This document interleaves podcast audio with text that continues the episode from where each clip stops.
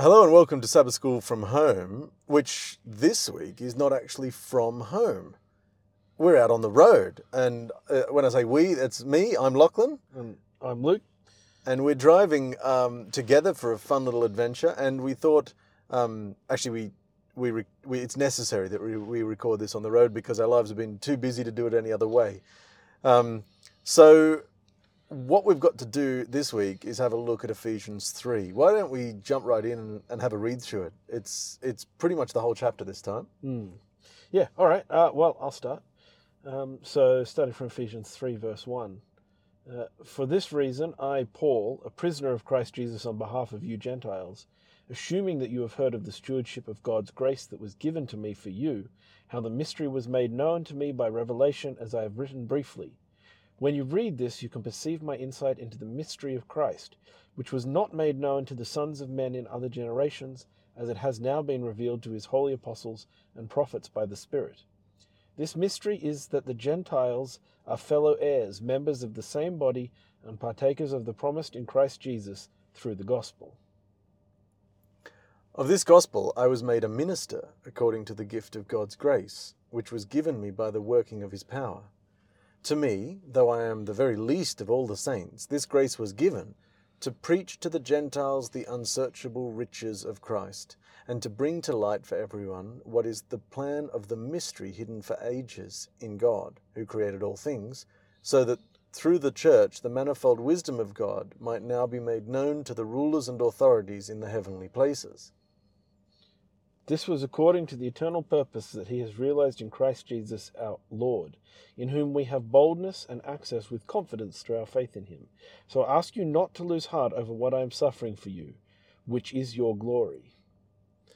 For this reason I bow my knees before the Father, from whom every family in heaven and on earth is named, that according to the riches of his glory he may grant you to be strengthened with power through his Spirit in your inner being, so that Christ may dwell in your hearts through faith, that you, being rooted and grounded in love, may have strength to comprehend with all the saints what is the breadth and the length and the height and the depth, and to know the love of Christ that surpasses knowledge that you may be filled with all the fullness of God. Now to him who is able to do far more abundantly than all we ask or think, according to the power at work within us, to him be glory in the church and in Christ Jesus throughout all generations, forever and ever. Amen. Right. Well, there's some uh, well-known passages there. The the the blessings and the prayers that are the latter part of Ephesians three are certainly passages that I've I'm very familiar with. Hmm. Yeah, well, the, the that last passage is one of my favorites now that I wasn't very familiar with because uh, it's not a famous one in Ephesians. Um, but I just think it's such a brilliant thing to remind ourselves of that whatever we ask of God, He can do more. Yeah. You know, our imagination, our desire, our hope, our fear, whatever it is, is so much smaller than what is possible. Yeah, yeah, indeed. Uh, there's a key word that I want to jump in on. Um, in and it's the word mystery. Um, in verse four, when you read this, you can perceive my insight into the mystery of Christ. And then the same word, mystery, um, came up in verse nine. Uh, to bring to light for everyone what is the plan of the mystery hidden for all ages. And I just really appreciate the analogy of mystery when talking about uh, some of these things. I think it's so tempting for us as humans to demystify it by trying to explain it, trying to understand everything, trying to make it all have it all make sense in our minds. And I think it's a really valuable idea to be continually reminded that God's so much bigger, it has to remain somewhat mysterious. There, there is a mystery that we only come, we catch glimpses of. Um, Although, in this instance, to be fair to humans' natural desire to explain everything, Paul does immediately say what the mystery is in this instance, yeah, which is that the, the Gentiles are also uh, saved through Christ. yeah. But he, so I think that's right. But in some ways, he seems to be almost implying that although he's convinced of that truth, if he were to be, you know, put on a dock and cross interrogated about exactly how that takes place, um, he'd struggle to put full detail around around those stories, convinced of a fundamental. Right. reality. Yes, no, that's true. Could you could read it that way? That this is say, it, it is a mystery as to how this is so, but it is. Yeah. And now we understand this much. And I think one of the reasons it would have felt mysterious is that for hundreds and hundreds of years, the the Jews, as the um, self-recognized people of God, had felt very clearly called apart from, made distinct from the Gentiles, all of the non-Jews around them. And somehow here in this New Testament era, that distinction has been broken in a really profound way. I mean, throughout um, throughout Ephesians, we've already encountered this metaphor. In, in verse 6, um, Gentiles are fellow heirs, members of the same body, and partakers of the promise in Christ Jesus through the gospel. So that's a huge level of inclusivity, which is deeply counter to, the to some of the aspects of um, the Jews' interaction Yeah. with their, with their surrounding When, countries. whenever I hear a word like inclusivity, or we're ta- you're talking about the topic of the the Jews learning, as it were, to accept others as fellow believers, you know, as Jesus with the Samaritan woman, or Mm. things like that. Uh, it always makes me wonder, well, if we're today's Jews, which you know, sometimes I, I do think the Adventists fit that description much more accurately than they realize. Um, who are today's Gentiles, Right. Yeah. right? Because the message at that time was radical, hmm um, and it was it was scandalous. It was uh, unacceptable. Yeah. It was improper. Um, it was. It wasn't done. It wasn't, and and, and so. It, for us now, it's normal that race is not the basis for salvation. Yeah. But what is the? Who are we excluding now, on the basis of things other than race, um, as a result of perhaps our own limited understanding of the mystery? Yeah.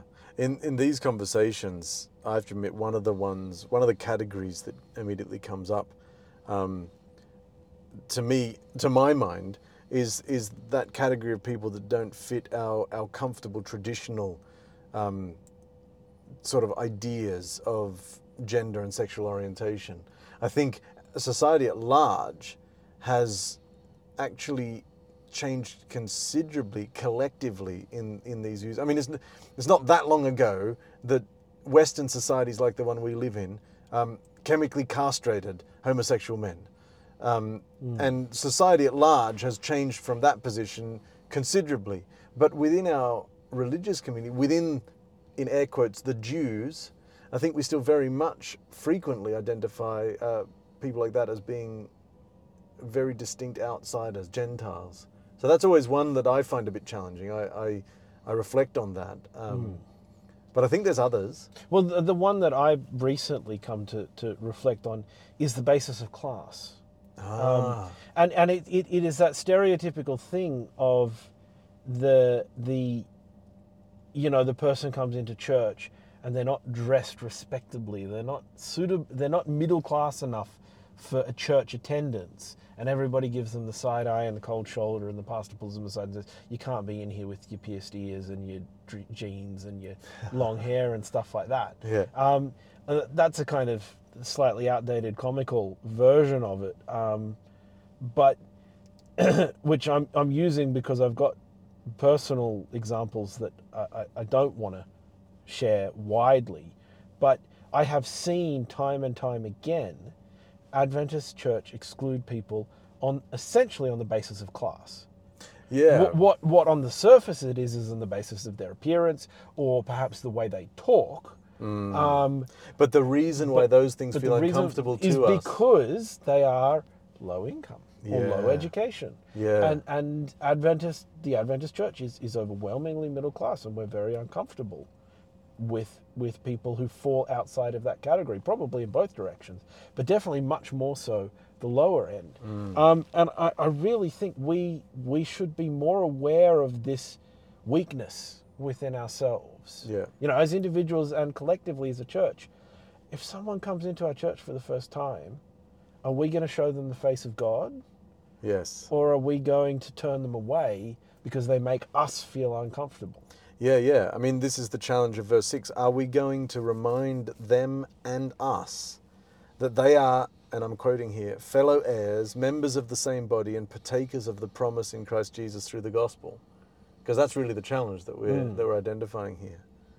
Um, yeah, that's interesting. I find it fascinating also here the way Paul identifies um, that uh, he identifies a certain level of appointment in his own life. He he is trying hard not to boast. He's clarifying that he doesn't think he was given this mission or this insight um, or this uh, call to be a minister according to the gift of God's grace through any sort of he hasn't earned it. Um, in fact, in verse eight he says, "Though I am the very least of all the saints." Um, the the idea is still here that he, he's recognizing a sort of a particular call.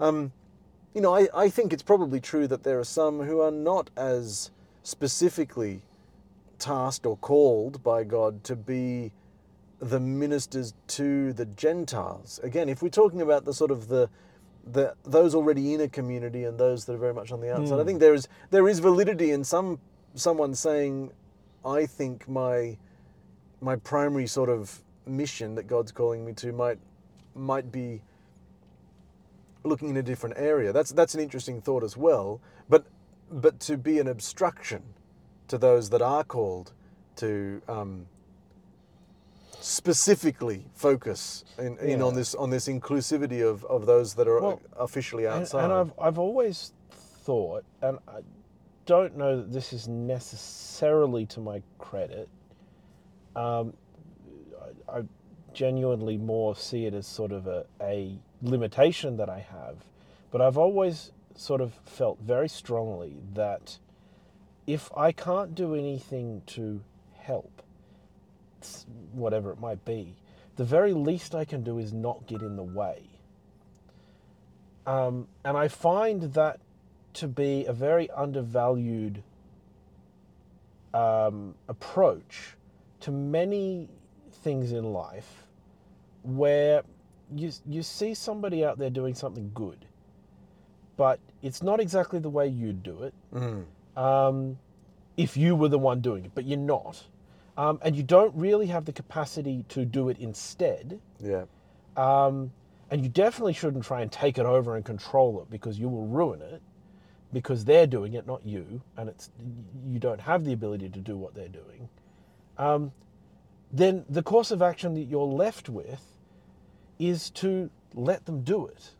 And you know, the Bible, Jesus does say something very similar to his disciples at one point. You know, if they're not against us, they're for us. Yeah. You know, don't pick a fight with them just because they're not us. Yeah. Um, and I do wish, in many areas of life that I've experienced, I do wish more people would take that kind of view on. Because the attitude so often out there is, well, we've got the right way of doing it, which is this, and if everyone's not doing it our way, they're doing it wrong, yeah. right? and even though they're doing it and we're not doing it, and we've got nothing to do with it, but we're going to criticize them over it, and we're going to complain about it, we're going to raise a big fuss. Um, to what end?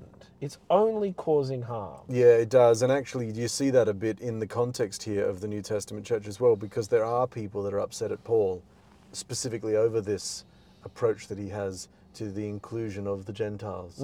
Um, there are there are the air quotes again the Jews in Jerusalem, um, referred to in Acts, who, who feel that what Paul is doing is somehow harming them. I mean, this is the thing that's so weird. In what way is it harming them? But it's it's treading on th- values that they have uh, They, spent so they, long. perce- they perceive a threat. Yeah, yeah.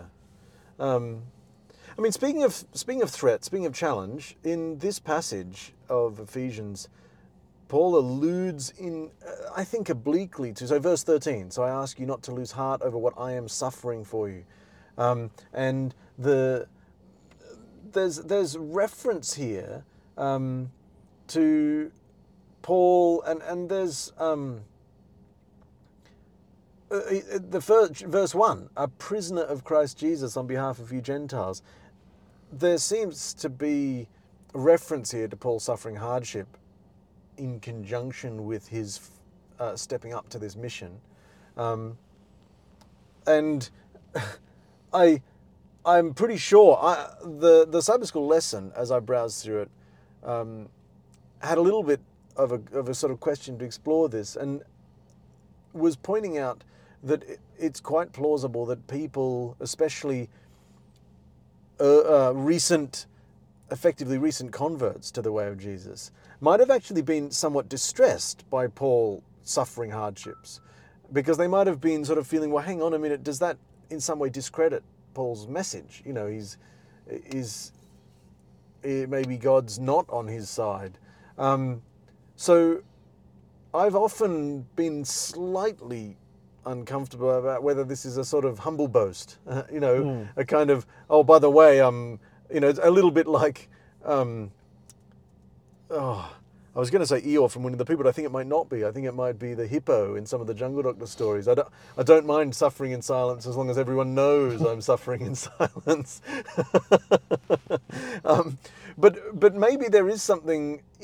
I, I quite like the idea that Paul is actually speaking here. He's acknowledging his situation, not to try and say, look how good I am, or how holy I am, or how committed I am, but actually to sort of say, look, I'm acknowledging it, but you don't need to second guess this, mm. right? The, I'm still proclaiming, I'm still utterly convinced right. that yeah. I'm that this is in fact the God's call. I, am more a prisoner of Christ than of anybody else. Yeah. That doesn't matter. Yeah. What matters is that I'm serving God. Yeah. Um, so I found I like that. Uh, mm. To me, that was a that was a helpful thought. Yeah, I, I think it is. Um, there's there's other things in here uh, that that we could comment on. We've we've read through the entire chapter. I I guess um, we're also wanting to hit the road again, uh, as I mentioned. So we're we're going to cut this one as a fairly short one. But just in closing, to me, this is still retaining that same uh, buoyant, upbeat, positive feel that we've been identifying throughout Ephesians so far. Mm. There's a um, an uplifting feel to it. So Paul is definitely here writing a message of encouragement, and I think it's effective. Mm. Um, what, what, do you think about the overall feel of this? I mean, so it, it, to me, the last verses well, kind of almost yeah. bubble over, don't they? I mean, I, I kind of said it in um, a couple of the previous episodes on Ephesians. I this is not a book that I've kind of sat down and read mm. recently. I, I, have read it in the past. Um, I'm, and I I, I think I've said on the podcast in previous episodes going back several quite a ways that I'm not always the biggest fan of Paul. Yeah. His, I think if I'd known Paul personally, we would not have been close friends. Um, I, I, find his personality quite grating. Um, I really, really like Ephesians so far. Um, I like the tone. I like he, he's just being encouraging. Yet there's a bit of teaching there. Um, there's a bit of instruction. There's a, a, bit of caution and warning and, and, and things like that. But mostly, what the sense you get from him is that he really cares about these people and he's trying to help them as much as he can, regardless of his own personal circumstances. And it, it is really, really um, uh, warm and encouraging. Yeah. Yeah, I think so too. I'm quite interested to see. I know I've read um, and heard a few people comment uh, in relation to this quarter, looking at Ephesians, that it's sort of a book in two halves, and I think we're getting close to that switchover point where um, it makes a somewhat of a transition. And I'm really interested to see what happens in some coming uh, mm. coming episodes as we as we look at the coming chapters. So I hope that uh, you will um, join us on future episodes. There'll there'll be another one next week. Um, as always, if you've got thoughts you'd like to share, you can email them to, to us at sabbathschoolfromhome at gmail.com. And uh, we enjoy doing these. we're squeezing it in, even on a road trip. Um, and so we hope that you find some value and enjoyment from listening as well. And um, perhaps there's even people in your life, friends, family, enemies, and acquaintances that, that you could potentially share this podcast with. And uh, if more people were able to benefit from the from the activity that's already completed in terms of our recording, that would be that would be exciting. So uh, we look forward to you joining us next week. Mm.